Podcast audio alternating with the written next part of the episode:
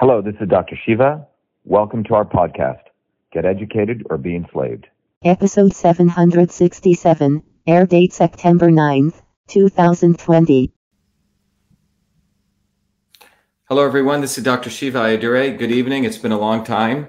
We are starting the next phase of our campaign uh, for truth, freedom, and health, as well as Shiva for Senate. But today, I'm going to really uh, start a series a, a series uh, of discussions on election fraud.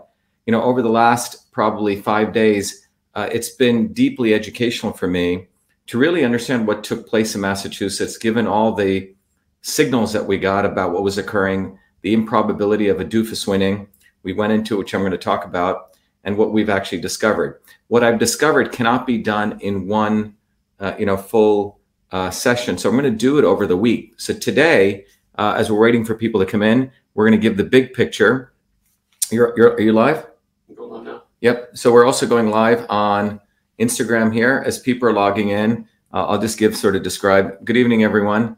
Uh, we have Jennifer helping us. Yeah, Jen, maybe you can just put all the people who voted for us, etc. Uh, election fraud is a big problem. We're going to talk about it. Look, I never believed election fraud really existed. Uh, I couldn't really uh, fathom it um, you know, a lot of people are telling me, "Hey, Dr. Shiva, you should be concerned about election fraud." And I said, "Sure, sure." And I never, uh, you know, thought the swamp would be so swampy. Okay, but the reality is, we have seen such a discrepancy between action, which is the actual activities that take place, and the result, that that gives us a very uh, opportune time to really discuss what is evidence. So, in today's talk, people are going to really uh, get an overview of the big picture of what's really going on nationally as well as in Massachusetts.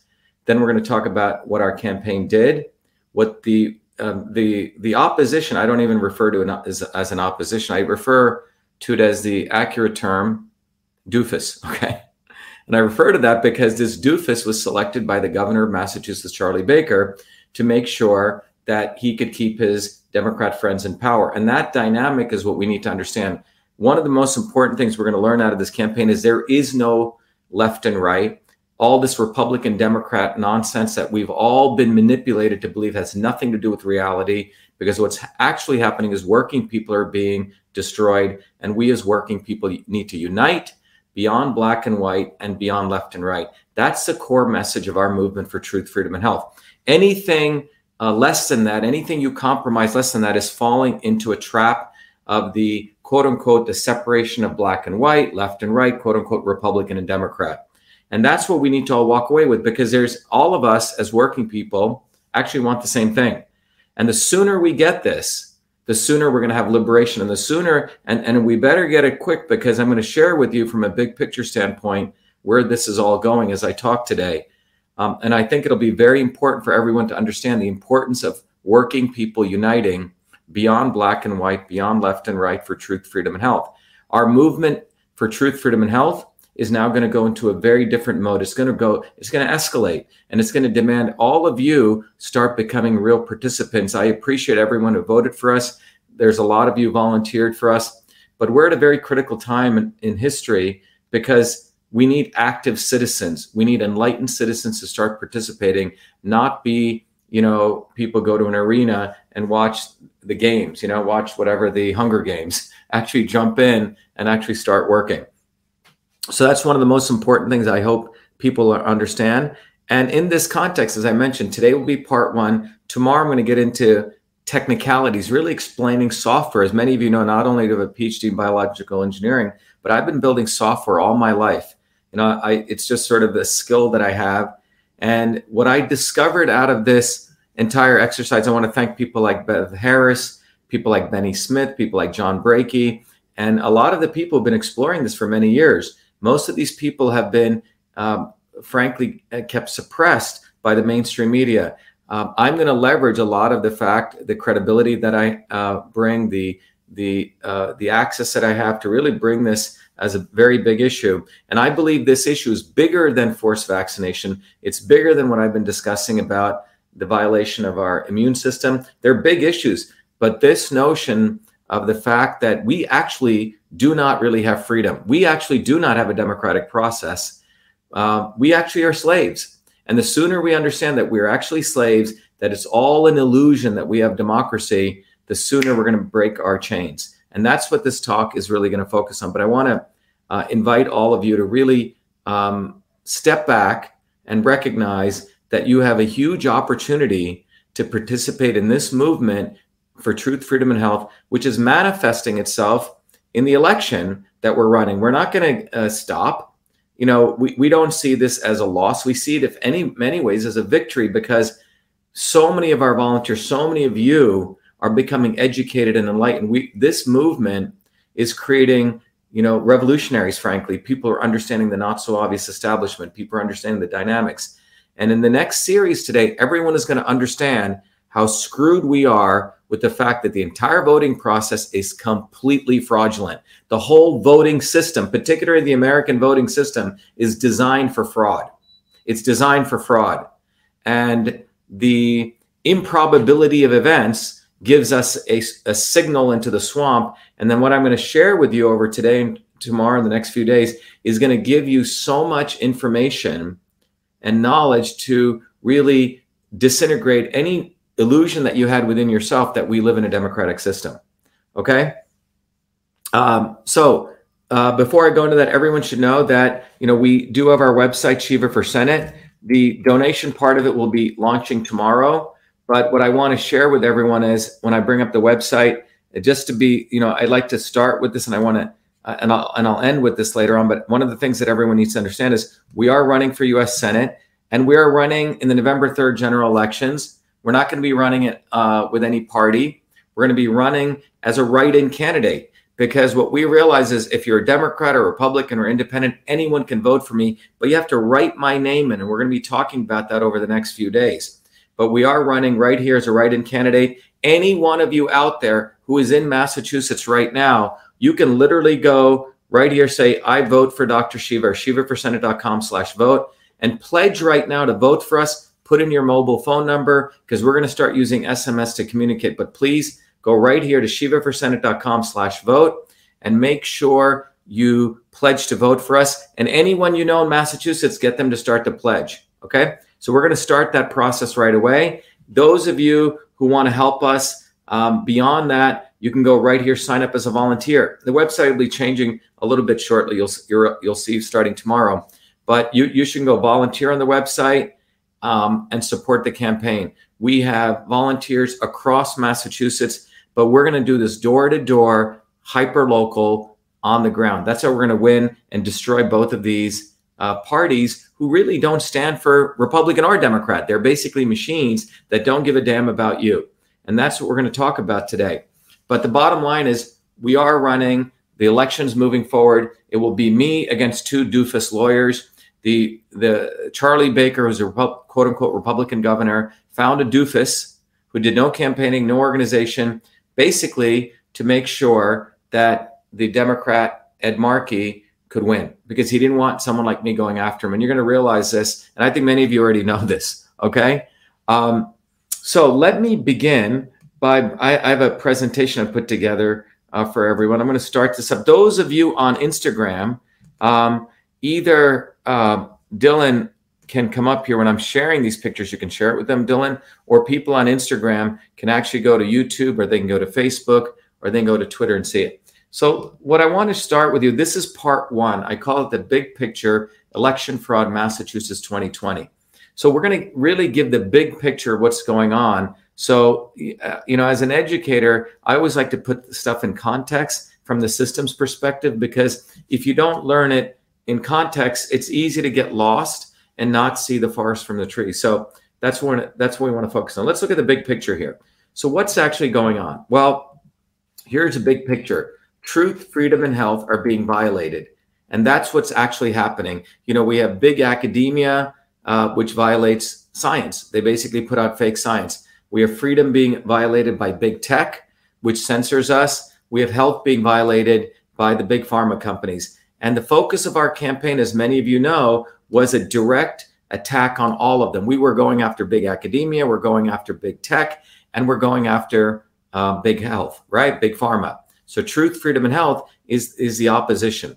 Now, obviously, the establishment, given the enormous movement we started to build, I mean, not only in Massachusetts, nationally, this is a serious, serious problem for them. They do not want people like us winning because this is going to throw a massive wrench into their plans, particularly in Massachusetts. So I think the most important thing to take away when, when you see the slide is that truth, freedom, and health are being violated.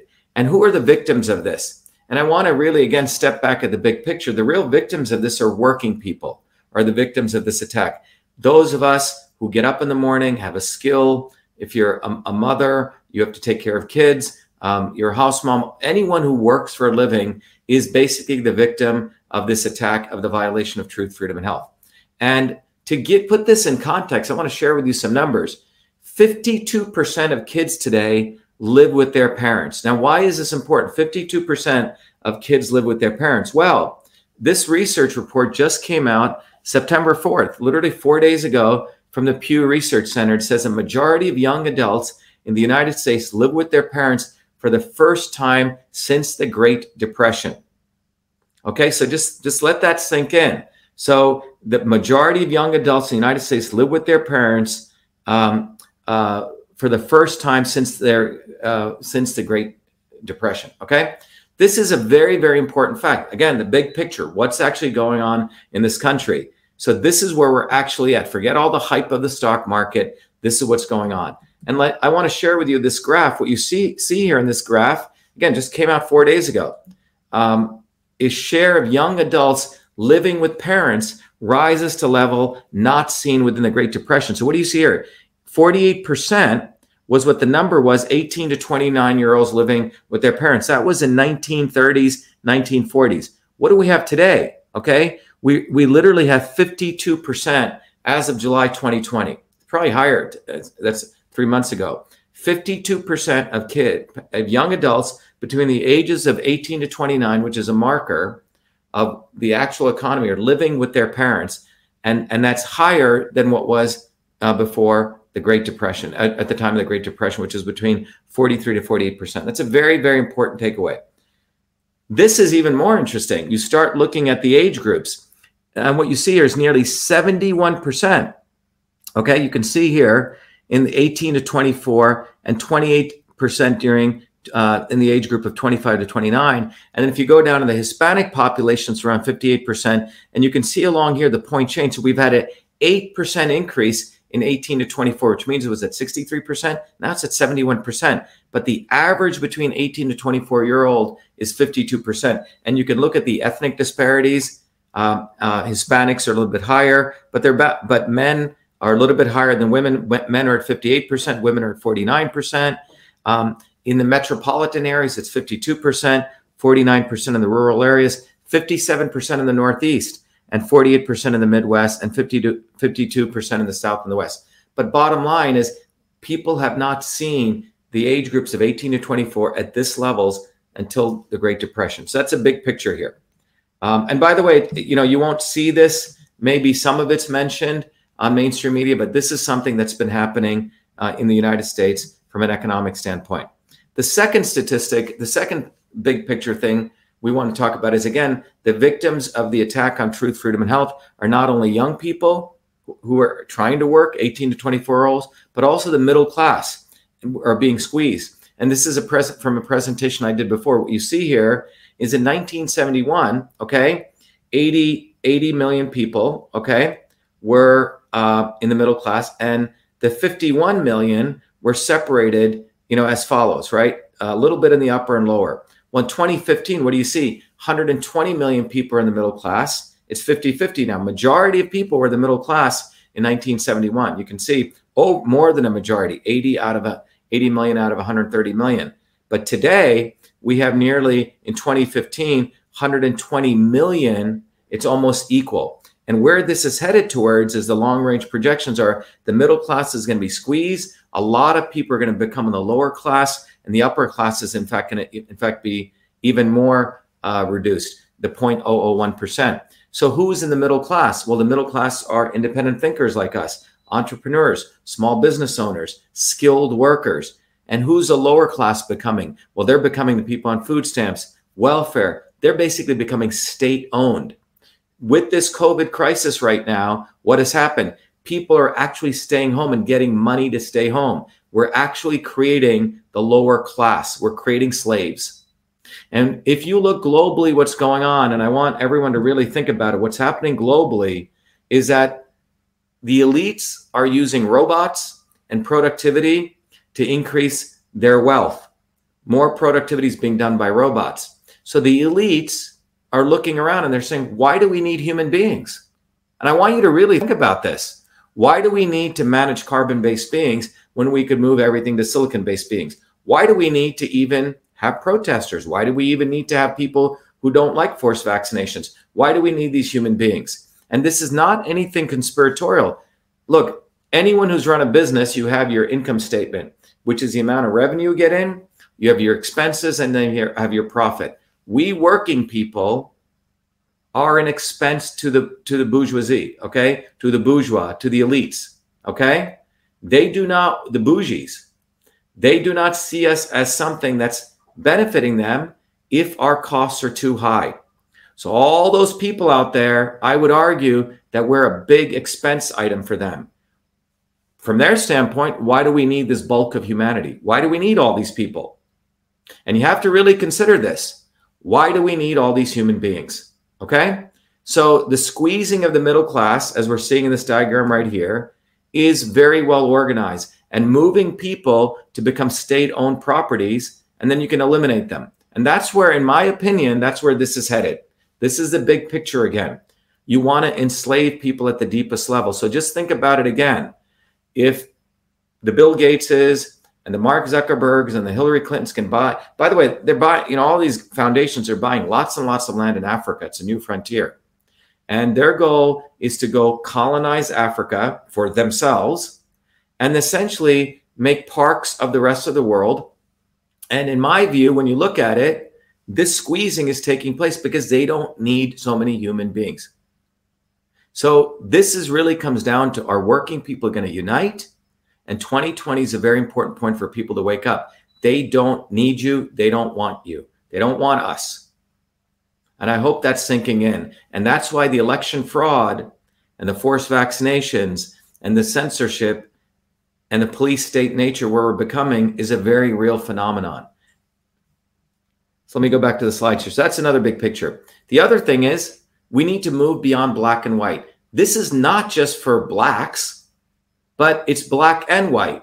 And what we have in, in a in a very in, in an elitist racist place like Massachusetts, which which supports racism. You have, on the one hand, the white talk show hosts like Howie Carr, Jeff Kuhner, and these people who take advantage of the poor white working class. And on the other side, you have the Al Sharptons who take advantage of the black working class. So you have blacks and whites always fighting and never unity. So what's the current narrative?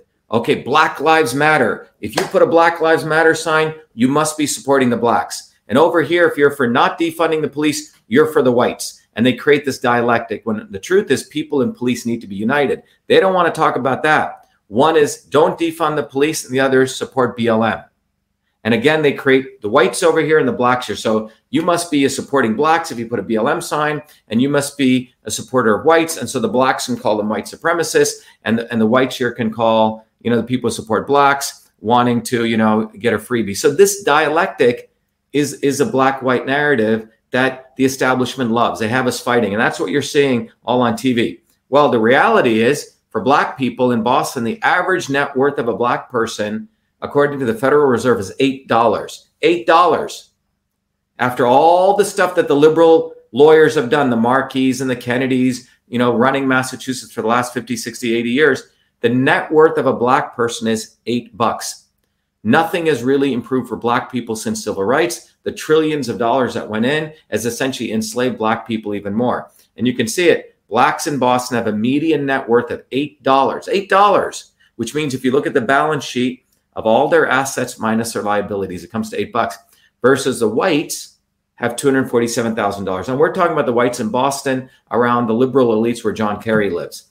Now, I could just take the position of blacks, but I want to, I'm, I'm about unifying black and white. White people, poor whites, are getting poorer. And this is not talked about. And, and this is what the diversity numbers don't say. Look at this graph right here. What do you see? the low income households, the racial wealth gap is shrinking. In 2007, the low income household median income was $42,700. What is it today? Around, well, this is almost four years ago. It's probably gone down more. It's around $22,000. That of a black household is 5,000. Uh, Hispanic households 7,900, but 22,009. So whites have experienced nearly a 50% reduction. So you know, the Al Sharptons won't bring that up, and the white misleaders who mislead the white working class won't bring the other stuff up. But what you really have is poor whites and poor blacks are really getting screwed from both sides. So now we also need to go beyond left and right when you look at the big picture. Forced vaccinations is not a left right issue. No one wants to be forced vaccinated. At least 70% of Americans are against it. And the reality is, as I've spoken about over and over again, one size does not fit all. The truth is that everyone's anatomy is different. To say that everyone should get the flu vaccine, that's what they're trying to do in Massachusetts. By the way, it's only at best maybe 30% effective. And it causes, uh, and, and, and the efficacy of it and the other side effects are quite, quite, you know, uh, unclear. And at best, one size doesn't fit all. Second thing is censorship. I don't think anyone wants to be censored left or right. We have massive censorship taking place by the five big tech companies. We have crumbling infrastructure. The United States got a D plus in infrastructure worldwide. Massachusetts got an F minus minus. Do you get it? They don't want us living well. They have their private planes. I hope this is clear. This is all organized. They want us force vaccinated. They want working people censored, and they want crumbling infrastructure. How does Massachusetts get an F minus minus in infrastructure? Just think about that. How how it takes a lot of work to get an F minus minus in infrastructure. That's what we have. Crumbling infrastructure, forced vaccinations, and you put up something supporting vitamin D, like I've done, it gets removed. Okay? So on. So we have these three things, which again go beyond left and right. We have dirty air, dirty water, dirty food. The Paris Accords, which got supported by all the people believe in the quote unquote climate change, does not, you know, clean the air, clean the water, clean the food. In fact, it allows China to double their pollution allows India to double its pollution, which means we have more dirty air, more dirty water, more dirty food. I, I just put out a video. People say, Hey, Dr. Shiva, are you pro life? I said, Look, I'm pro life to the power of two, just based on the science. Life does begin at conception. So anyone who thinks you're not killing something, you're lying to yourself. But it's not only a conservative phenomenon. It's not only about the life of the womb, but when the baby comes out of the womb. The problem I have with many of these conservatives is they don't talk, many of them support Monsanto, right? They don't go and discuss what about life after the womb. So the issue is dirty air, dirty water, dirty food. If you really want to take a comprehensive view, let's be truly pro life. And I challenge that to my conservative friends out there. Next is we have increasing homelessness. Massachusetts has an 18% increase in homelessness in the last year, the highest in the nation. And we have election fraud. Okay, that's going to be the talk of this. So these issues are not left right issues. They're not quote unquote lowercase r, lowercase d Republican Democrat issues. So we as working people need to wake the hell up. I'm a Democrat. I'm a Republican. It's all bullshit. You're a human being who works, who sells your labor. And you know what? People are stealing it. We're being taxed in inordinate ways. We're going to be forced vaccinated. Our content gets censored. We have crumbling infrastructure. D plus in the Western world. It's ridiculous. So when your child comes out of the womb, what food is he getting? Only wealthy people can afford organic food. That's not that's not a left or right issue anymore. So let's talk about an election fraud. What I would like to challenge everyone here is that election fraud is probably one of the most important issues, probably the most important, because we're sitting here saying, oh, we got the Constitution. We live in America. We have democracy. What I'm about to share with you over the next few days is you actually have no democracy. You are a slave. You don't get any real votes because the entire voting system is completely open to fraud. It's totally open to fraud. And that's what we need to wake up to. And, and either you're going to leave the next few days deciding that Jesus Christ, we have to support this movement for truth, freedom, and health. We have to make sure Dr. Shiva wins in Massachusetts, not to get a Senate seat, but a way of attacking and destroying the establishment, which wants to destroy working people. That's the big picture. So let's continue here. So, what are the facts? Let's look at the facts because look, my great grandfather, who I remember really well, he felt one of the most important things that you could do that's revolutionary is educating people. So, in the next few slides, we're going to take a step back and we're going to use our Senate campaign, the primary Senate campaign, as a very powerful laboratory to enlighten people on what actually took place so you can understand the level of insidiousness of the deep state. This is not conspiracy. This is actual reality, what just took place in the last, um, since September 1, okay, in the last week. So let's recap here. So let's look at the facts here. Here are the facts. Okay, our campaign got 20,000 plus donations from all of you, small dollar donations. And we're very grateful for it because this is your movement now. This is not me running for US Senate. I just happen to be the catalyst here.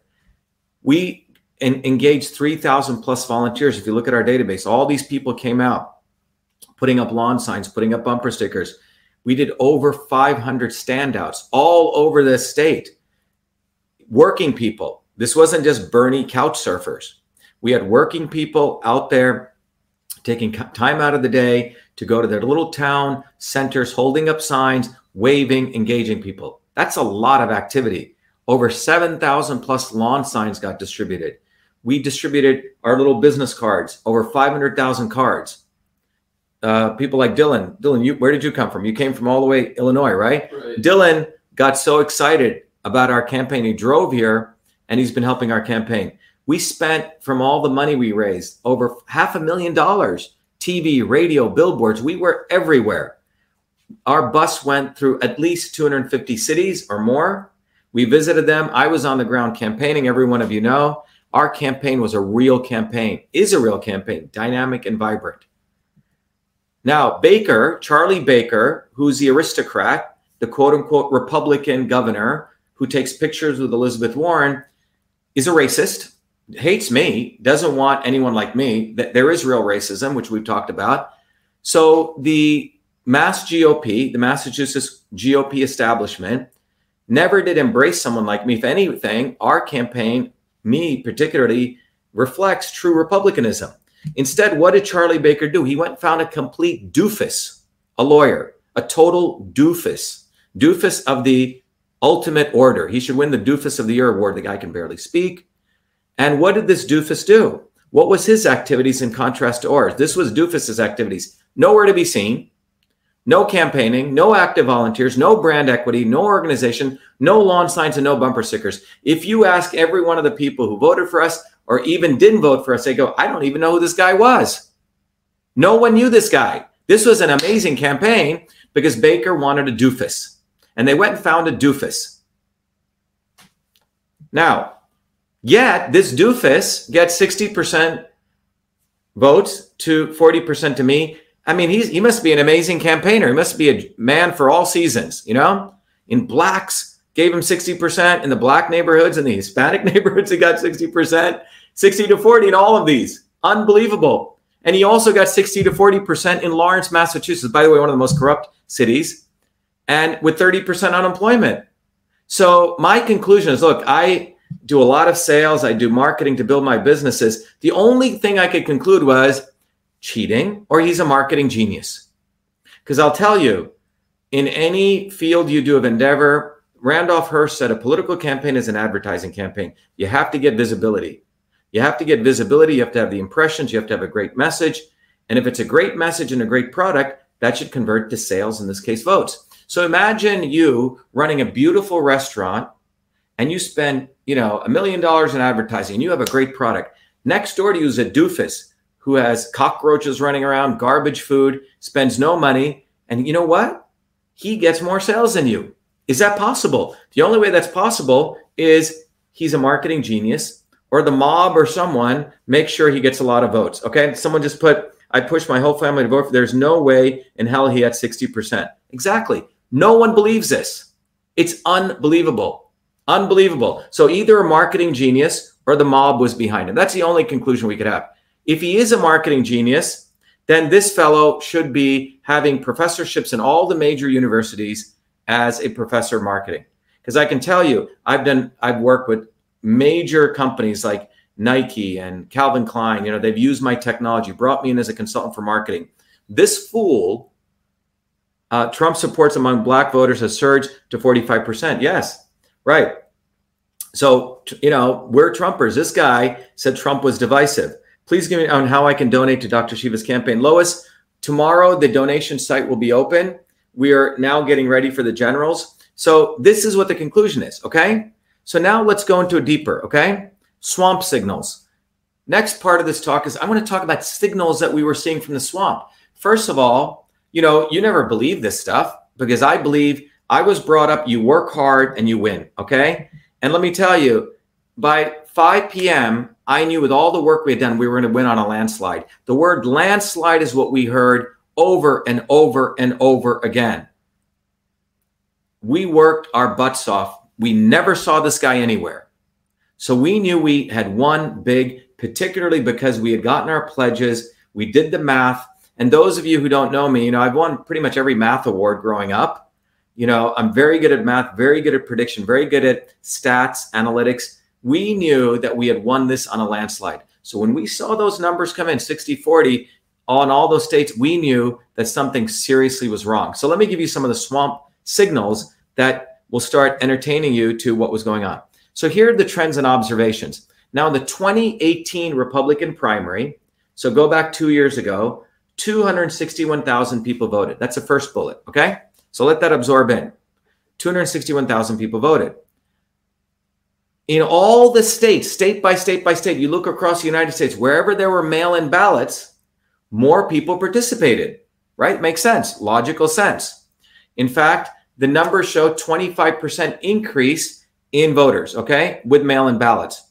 So, therefore, in basic conservative projections, we had projected 325,000 people would vote in the Republican primary. Again, let me say in 2018, 261,000 people voted in the Republican primary. Now we have mail in ballots. Remember, they mailed out to everyone, 4.7 million people got applications. 1 million, at least 1 million mail in ballots requests went, uh, I mean, not requests went out. So we had projected, you know, a moderately a 25% increase. Some some states at 30 or 40, we said 25. And this is the comments we were hearing on the ground landslide for Shiva for Senate. And what we were hearing for the doofus was never heard of this guy consistently over and over and over again. So everyone get that clear. Never heard of this guy? Landslide. I mean, you don't get this much.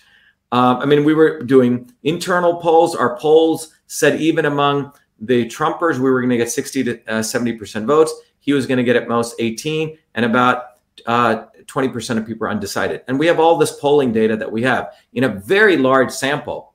So, um, so these were the swamp signals. Now I'm going to give you some more. Here is the Secretary of the Massachusetts uh, Secretary of State, Bill Galvin, considered to be one of the most corrupt people in Massachusetts. Like Fauci, this guy's been in there for 40 years. Um, in the Patriot Ledger, the, the, the evening before the election, September 1, look what Galvin says. Look what, what he says. This is in the Patriot Ledger. He says Massachusetts primary turnout could be highest in 20 years. Highest in 20 years. Well, if the Republican primary in 2018 was 261, what does higher mean? Well, you would think it would be higher than 261, right, Dylan? Higher than 261. Okay. And there's and, and he's saying this. So on August 31st, 2020, this comes out. But look at what actually Galvin says. In the article, he says, as of Monday morning, more than 768,000 Democrat ballots, mail in ballots, had been received as of the night of August 31st evening, and more than 88,000 Republican ballots had been cast, Galvin said. So on August 31, remember the primary September 1st, Galvin is telling us that 768,000 Democrat ballots were cast and only 88,000 Republican ballots. So when I saw this, I called an emergency meeting about, about our whole campaign management team. I said, this doesn't sound right. This sounds ridiculous. It can't be 10 to 1. Just look at those numbers. So that means as of August 31st, Galvin, again, one of the most corrupt guys, Secretary of State, had said 768,000 mail in ballots had come in for Democrats and only 88,000. So almost 9 to 1. 10 to 1. Okay. And then he further goes on and says Galvin projected another 250,000 Democrat voters, which means would come in. So what he's saying is 768,000 had mailed in for Democrats, and a quarter of a million people would come to vote physically. And he only said 50,000 Republican voters would come in. 50,000 plus 80 would be about 138. So he's saying for a total turnout of 1.2 million on the Democrat side and only 150,000 for the GOP side. Do you understand how bullshit this all sounds?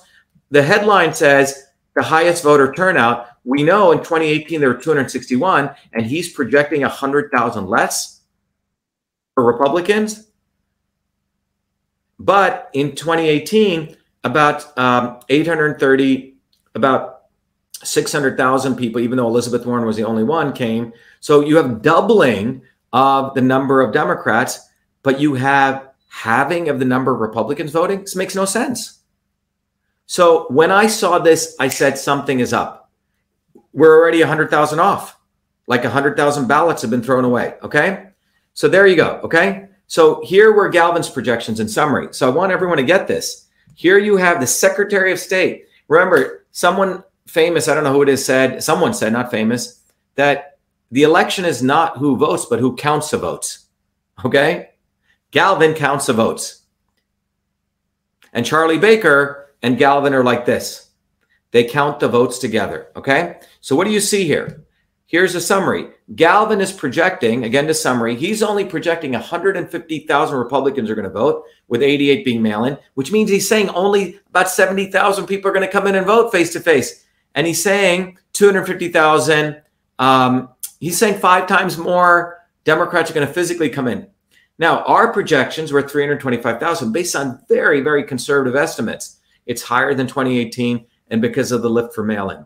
Now, the actuals were 259.5 Republicans voted, less than 2018. Does any of this make sense? Does any of this make sense? It doesn't make any common sense. You're supposed to have the highest voter. We have less people actually coming in when the end of the day. It was 100,000 less than what Galvin predicted. Very interesting number, 100,000 less. Okay. So all of this wasn't making any sense. Now, since the voting took place, voila, they are missing 3,000 ballots in one town, which they just found. Now they're counting them. And this came out from one of the one of the uh, counselors. She's saying there may even be more un- uncounted ballots in communities across the district. And that's deeply concerning for our democracy and our shared commitment to getting this election right. Mel said during a press conference at Newton City Hall. There's so in one town, 3,000 ballots were just found mysteriously. In another town, 750. In another town, 100. Okay. And the Franklin is still to be voted. Now I'm projecting about a thousand ballots were destroyed. That's my number. Okay. But just Massachusetts, by the way, has nearly 400 towns. Well, 3,000 in one town multiplied by 400, you start getting, you know, pretty big numbers up there. Okay. Even take 100. But this is just coming out now. So when you look at the summary, 50,000, 100,000 ballots, just by basic projections are missing. The mail in ballots of, of 3,000 in just one town were just found in Franklin. And Galvin's projections were 100,000 off for Republicans. So, by the way, many people say Galvin is a wizard. He's a wizard of projections. That's what is known in Massachusetts. Well, his error is 75% error. 75% error. That means you got an F minus. That means you only got 25% right. Okay? But his error on the Democrat side is only 10%. So he's basically 750% higher in error than the Democrat side. Now, in 2018, again, Republicans' votes were near equal to the 2020. So you have the same number of votes. In fact, it's less. It's about 1,100 votes less. Meanwhile, this was supposed to be the biggest voting time in 20 years.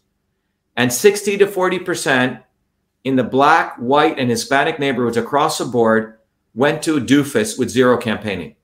Does this make any sense? I want to see people's comments. Does this make any sense to anyone? Anyone with any common sense, anyone with any marketing experience, with all the effort we did, with all the ground game, with all the lawn signs. Again, I didn't see one lawn sign of this guy, not one bumper sticker. Does this make any sense to anyone? Jen, I don't know if people have any comments out there. Does this make any sense? They lied, exactly. Galvin sounds as accurate as Fauci. Exactly. Exactly. There you go. Okay. None of this makes sense. Okay. None of it makes sense. Brandon C.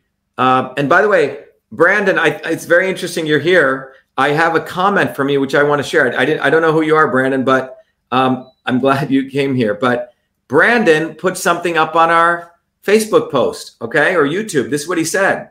Look at this is an analysis by an independent citizen. Now remember, there is a very low IQ fool who I was very kind and went on a show. And this is what Brandon was commenting. He said, Everyone is afraid of mail in voting, yet it's completely overlooked here. He, Brandon was referring to this idiot's uh, interview I gave, and he goes, um, and he goes, It gets tiresome for Shiva when he talks to people who are continuously trying to defend shisty people and criminals. If you follow Shiva, you'd understand. The idiot interviewer looks at the voting numbers and just from that can't figure out how questionable the voting was. And this is what Brandon says mail in ballots have been adding 25 to 35% state to state. So we took the lower end of that, 25%. That's why we predict 325,000 people to vote. And then Brandon goes on to say Massachusetts had 100% more votes. And this is what you got to understand. We had 850,000 total for the 2018 primary. So if you look at the Republicans and the Democrats in 2018, about 600,000 people voted in the Democrat primaries, 250,000 in the in the in the 2018 Republican. So what's 250 plus 600 850, okay? And in the 2020 primaries you had nearly 1.7 million. And 100 of those went all to the Democrats? So you're attributing the entire 100% increase only to the Democrats? Doesn't make any sense.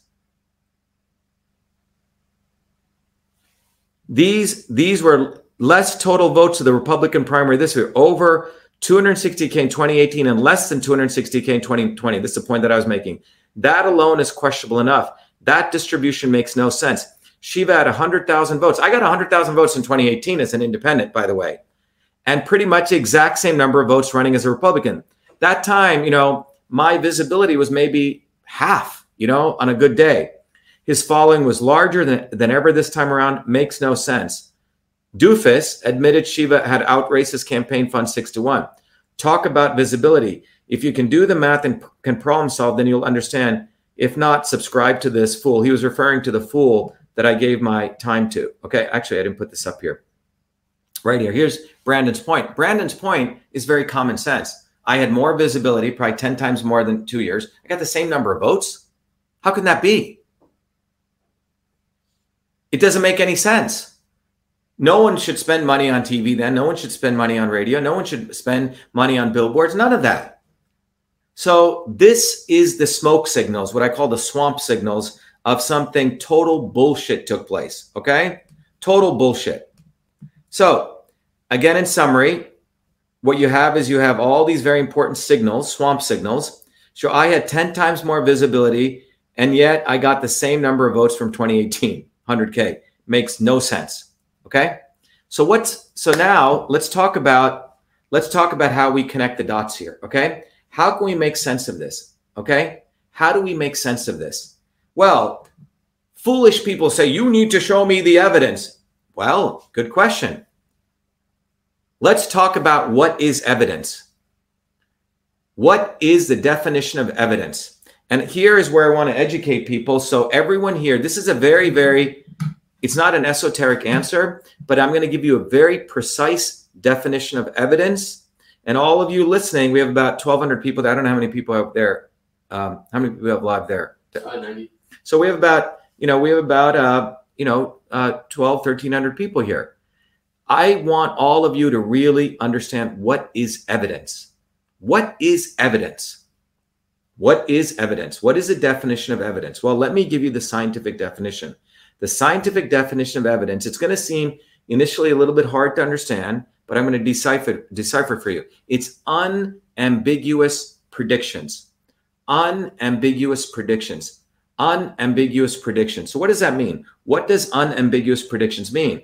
Why am I saying that is a definition of evidence? And by the way, this definition is not my definition. It comes from one of the uh, world's leading uh, mathematicians and applied mathematicians and theorists in modeling and um, is Dick Lindzen. Dick Lindzen was one of the youngest guys accepted to the National Academy of Engineering.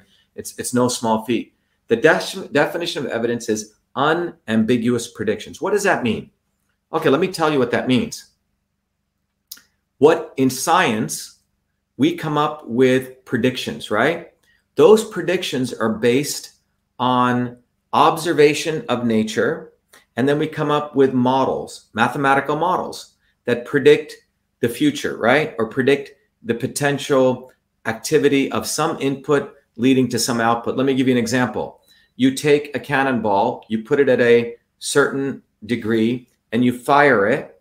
You can exactly predict using Newton's equation exactly where that will land. Okay. Taking into account, we have amazing predictions. So, un- unambiguously, we know what the input is, the size of the cannonball, the input, the angle of that, um, uh, you know, the firing mechanism, the weight of it, how much fuel. You can predict exactly where it lands. That's called evidence, right? That means you can unambiguously predict something. Take something called voting now, okay? You have some input coming in to a machine called the voting system. Inputs are coming in. And what are we seeing at voting day? What are all what did all of us see, you know, at 8 p.m. on September 1? We're watching a screen on CNN or NBC or Fox News and we're seeing numbers. Okay? Starting we're seeing the trajectory, the prediction of that election. Shiva X, doofus Y. Sometime later, Shiva X plus Y or whatever, doofus some number. Okay? We're seeing the trajectory, no different than a, a cannonball flying through the air. The numbers that we're seeing are is a prediction of where that election will end up. Now, if it's unambiguous prediction, that's called evidence, which means we can say, oh, as of 12 midnight, we have evidence that Doofus beat Shiva, okay? Which means we have unambiguously predicted the end result, okay? So I hope that's clear. So evidence is where you can unambiguously predict the end state based on watching the input and watch knowing the input and watching the output going through some system. So in a simple way of looking at it is this, okay? So I'm going to talk now about the system of fraud, and we're going to get more into it. We're not going to be able to cover all of it by tomorrow, but here's an input, here's a device, and you get an output. Okay.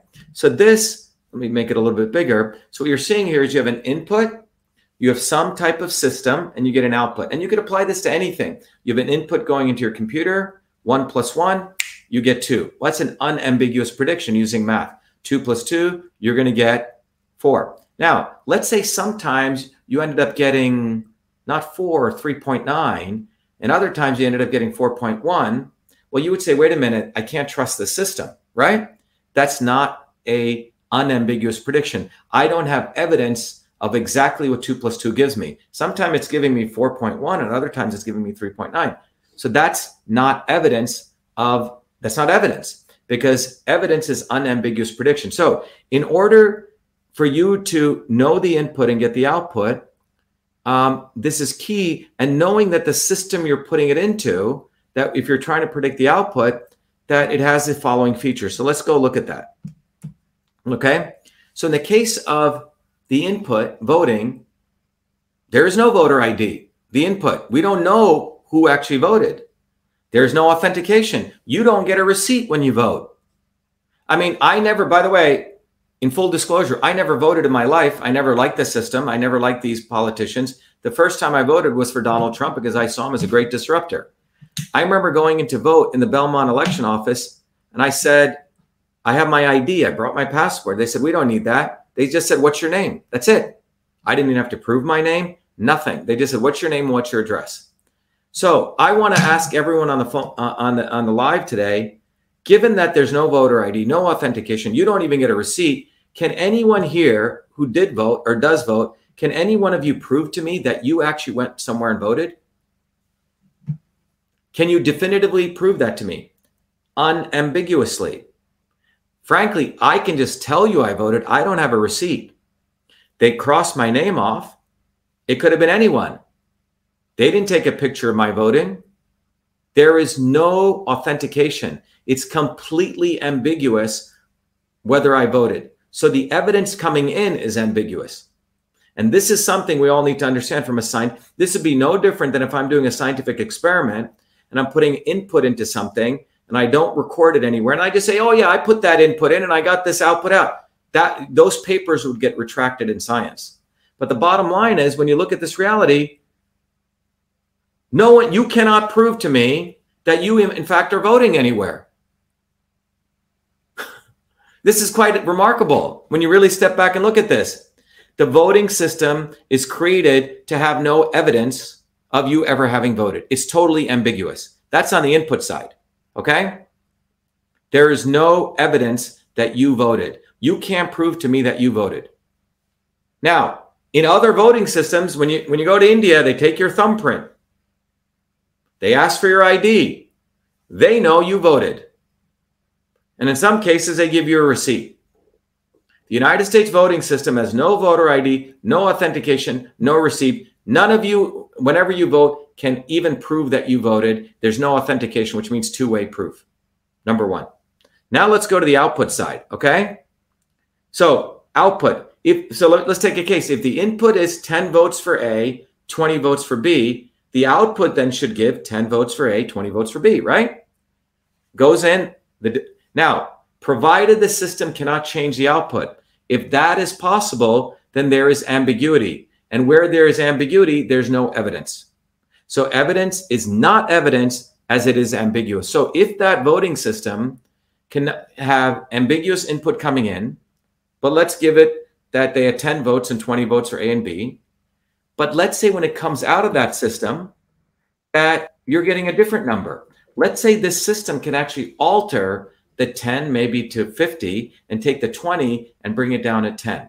Suppose the system had capabilities to do that. So this is what I'm pr- proposing to you because this will set us up for tomorrow's discussion.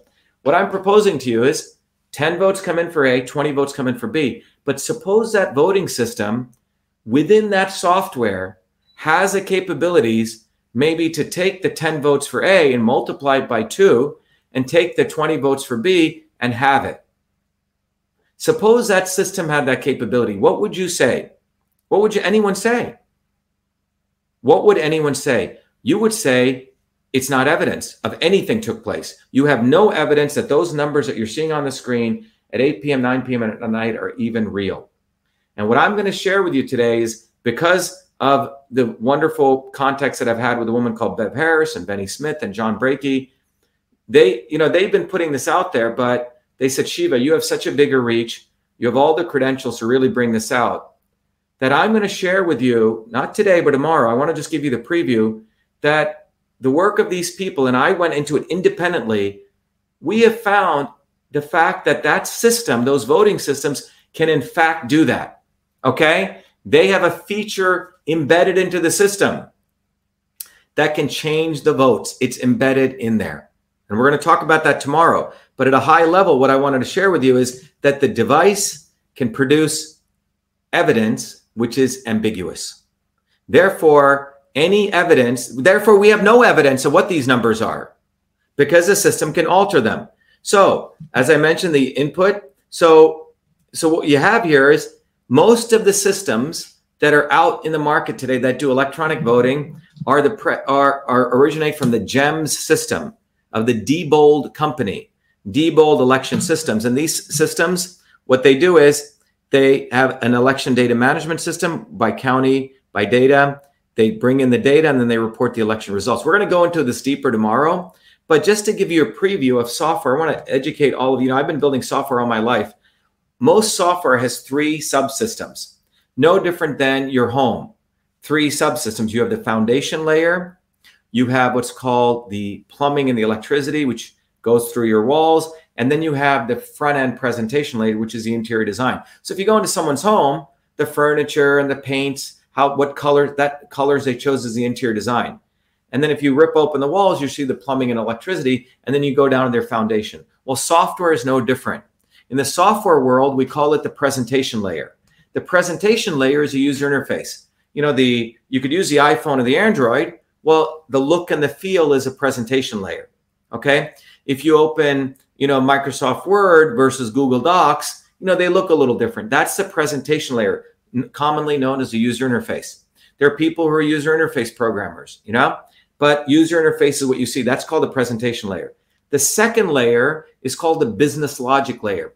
So if you're on some piece of software and you hit a button, you know, like submit, well, that calls down into the business logic layer, and that will take your data and will put it into the third layer called the data layer. Okay. So if you want to think about it, your, your front end could be like a reporting layer, and your back end is literally your database layer. Okay. So this is a foundation of any software system on the planet. You can get a little more sophisticated, but you typically have your presentation layer, you have your business layer, and then you have your foundation layer. So whenever, you know, I've led many, many software teams of thousands of people, right? We have one team of people who are great UI designers. They're the guys who know how to do graphics, make the user interface look great and pleasing. That's the presentation layer. Then you have the people who are doing your actual application programming. Make sure that when the UI does stuff, it's fast. And then you have your database guys. All right. Well, the database layer is where all the data is stored. In these election systems, when you vote, your data goes through the presentation layer, through the business layer, and it goes into the database. The database is where the data is stored. So every time someone votes for me, there's a there's a field in the database that gets updated. Another vote for Shiva, another vote for Shiva, another vote for Shiva. And let's say for Doofus, another vote for Doofus, another vote for Doofus, and so on. The data is stored in the database layer. And then all of this to the poll workers, the data is presented at the presentation layer. So CNN or Fox News is getting access to the presentation layer, but the data is in the database layer. What, what I will share with you coming up is that what we'll, what we'll find out shortly tomorrow, I'm going to go over this, is that the database layer where the votes are stored, let's say for me and Doofus, that those vote counts, there are features that were embedded into the software system to alter those vote counts. Okay? To alter those vote counts by fractional amounts. That my vote can be weighted, can be multiplied by a factor. So, and this was a feature that was built into these systems.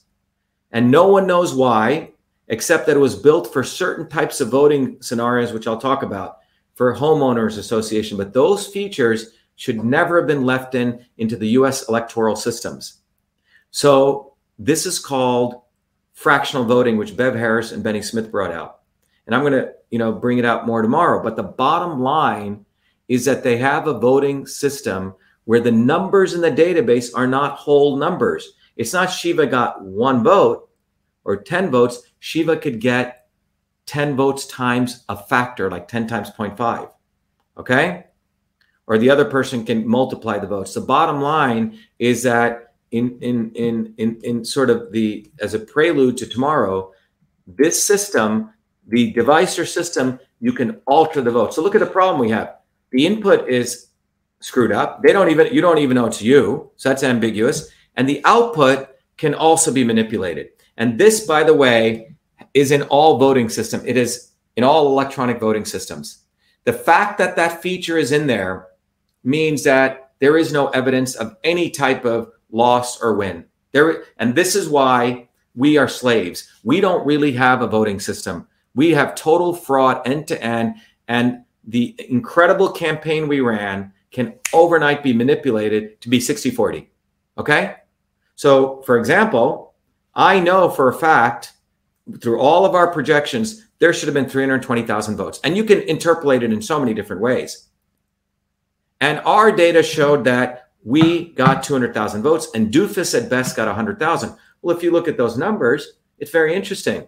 It looks like my numbers were halved from 200,000 to 100 and Doofus's numbers were increased by 50, 50% and another 100,000 votes just disappeared, okay? Which were the mail in ballots, which doesn't make any sense, even according to Galvin's own thing. So when you use pure logic, you just come to this conclusion 100,000 votes are missing, and Doofus, for doing nothing, got 150,000 to mine 100. And you'll also find something interesting tomorrow that it's fascinating 60 40, 60 40, 60 40. He got 60%, 40% in black neighborhoods, 60%, 40% in Hispanic neighborhoods and 60%, 40% in all white neighborhoods. Unbelievable. This guy's a man for all seasons.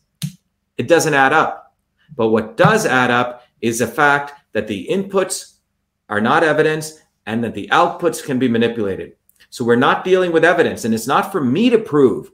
That's what I come to the conclusion. Oh, you need, no, I don't need to prove. The election systems need to prove that they actually have unambiguous predictions, which they don't. And we have just filed a letter, I don't have it here, demanding that we get all the ballot images because in all the electronic voting systems, they must they store images. However, if they did a manipulation, another very interesting feature of these systems, they delete the images. That's a feature of the system. So let me repeat that again. If they turned on this manipulation feature, which I'll talk about tomorrow, the images get deleted. So we are demanding from the Secretary of State, Galvin, and the governor of Massachusetts all the ballot images, which we have every right to receive, and the log files, the log files of the software. That's what's going on, ladies and gentlemen. And let me end with this last slide to let everyone know what, what is actually going on here. Okay.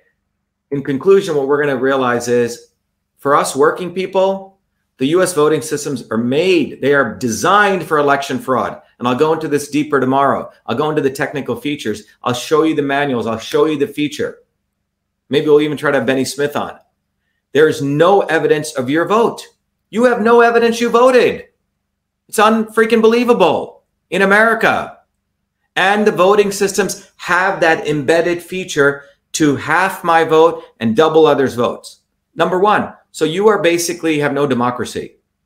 And in fact, what's happened is only two or three companies own these voting systems. Second, forced vaccination is on its way. So they have vaccinated our voting system, so they're immune to attack from people like me who actually win. So they have their own antibody mechanism. Second, they're about to force vaccinate all of us. Three, the Massachusetts infrastructure is an F minus minus, which means bridges, roads, everything is crumbling. Massachusetts has the highest homelessness increase. And for that matter, homelessness is in- increasing throughout the United States. Massachusetts has the highest unemployment rate, and racism is the order of the day. They're pitting black against white. Look, I've talked to a lot of police. Police and people are united. Police don't, you know, police and black people have the same enemy. Police and white people have the same enemy. It's the establishment. So I want to leave you with that. So what should we do? We need to rise up. And this is what this campaign is about. We need to rise up. Working people need to unite. We need to go beyond this black white black and white nonsense. We need to go beyond left and right.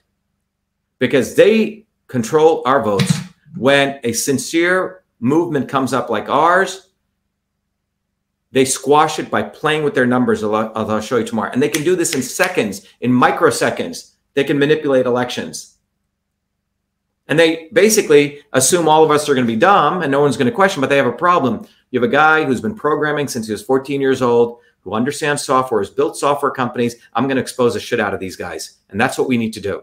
We need to destroy these guys because they want to separate us into black and white, left and right. But the reality is, we have election fraud taking place every day, every moment, and they can turn it on whenever they need.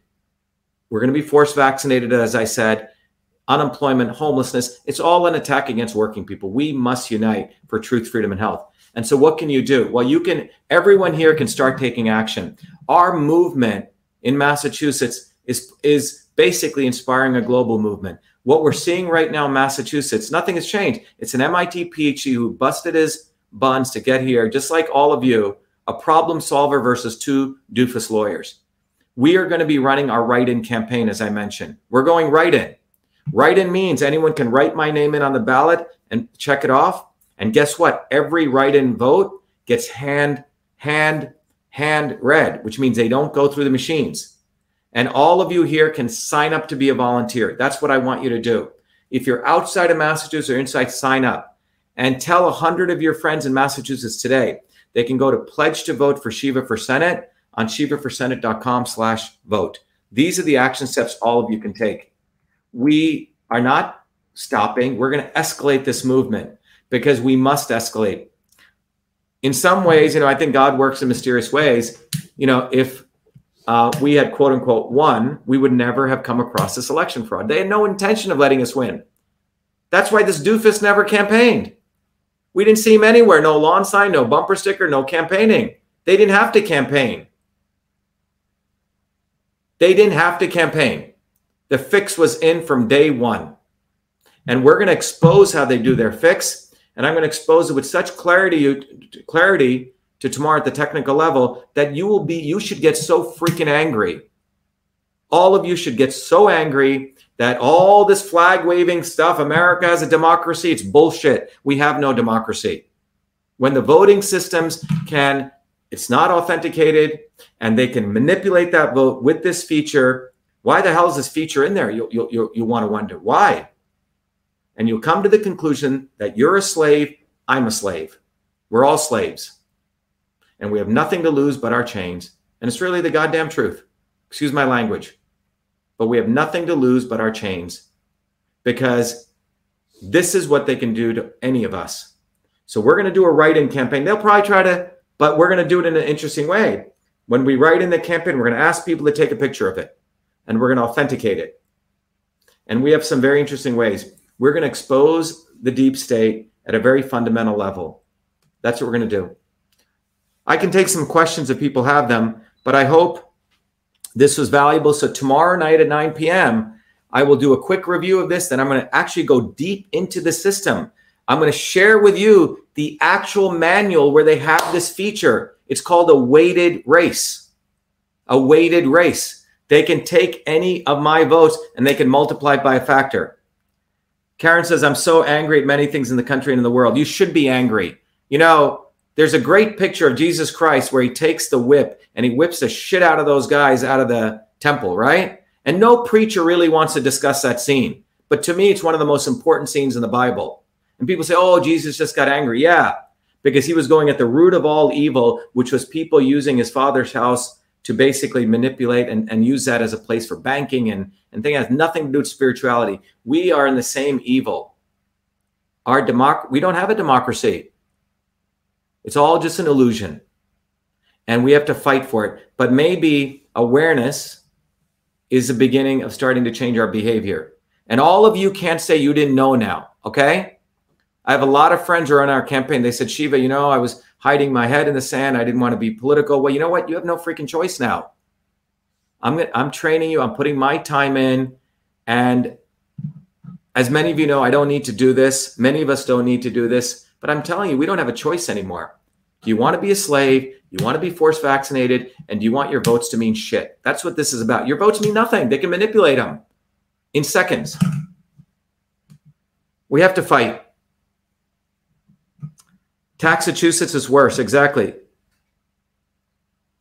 Uh, we don't. Uh, we're not going to debate a fool like Turtle Boy. He sucks cock, literally.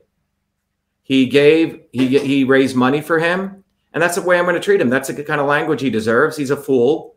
He used me to try to get hits. I'm not doing any more nonsense. The people that I'm going to educate are you. Okay, that's who my constituency is. You. We don't know anything to these people. We need to build a bottoms up movement, like I've said. We need to take this to the streets. We need, we're going to do a write in campaign. And it's an opportunity for all of you now who didn't have a chance to. I've gotten so many emails saying, Dr. Shiva, I was so upset, you know, that I didn't volunteer for you. Well, now we got 60 days. I need all of you to get off your butts and start volunteering, helping this campaign. This is not my campaign, it's your campaign. I will expose, I will educate you, but it has to be a two way relationship. You have to get off your butts and you have to support this campaign. I don't just mean monetarily, but I'm talking about as you can, everyone can help as a volunteer. Massachusetts is the center of the deep state. It truly is.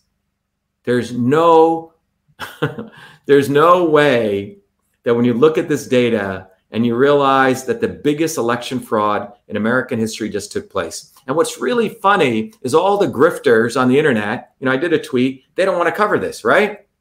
They're out there, you know, Black Lives Matter over here and the burning down stuff. It's like they want to promote the chaos. How about we promote unity?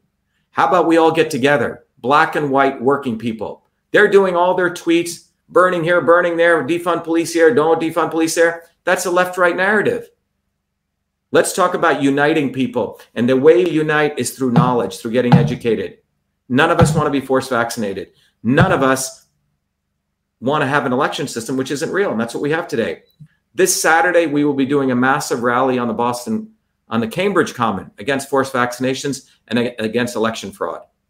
We need to start ex- ex- exposing to people that politically we have no rights anymore, and your body, you're not going to have any rights anymore either if you allow forced vaccination. The, the, the body of the US system is under attack with this election fraud, and your physical body is under attack. So everyone needs to get off their butts. I know you guys like everything we do, but it's time for action. We need everyone to get on the ground. We need 1.5 million votes to win a write in campaign. I need a thousand volunteers on the ground here to help us get 1,500 votes. That's what we need on the ground. And we have some amazing volunteers who are out there, and we can do this. And we must do this, but we got to do it bottoms up. Working people have to unite. And our doing this is going to unite us in some very profound ways. But in closing, all I can emphasize to you is we must go beyond left and right. We must go beyond black and white. We must go beyond this Republican Democrat nonsense. They're both in it together, guys. They're both in it together against you and me, working people. They just did it. And within seconds, they manipulated an election, and they can do this anytime, anywhere, by anybody, because the election systems were designed for fraud. They were designed with holes for fraud. And tomorrow, you're going to learn exactly how. I'm going to teach you a little bit of programming. You're going to learn what data types are. You're going to learn how what an API is. You're going to learn how fast they can do this. I'm going to teach you all of that. You're not going to get it anywhere else but here. And that's why we have to win together. All right. Thank you, everyone. Be the light. Start waking up. Get angry. Get real angry because we're all slaves and we're heading into more slavery. And if we don't do something about it, we're all truly, truly screwed in such a profound way that we don't even know. And the goal will be to eventually just eliminate us. That's what this is ultimately all about. So, small set of people can have their beautiful havens with robots coming in right behind them, and you, you uh, us, and what it means to be a human being will be diminished very, very rapidly. So, this is truly about freedom versus slavery. Thank you, everyone. Uh, be the light and really take time to think about what I'm sharing with you today. It's time that you started to rise up and fight. You don't have a choice. You have to fight. Thank you.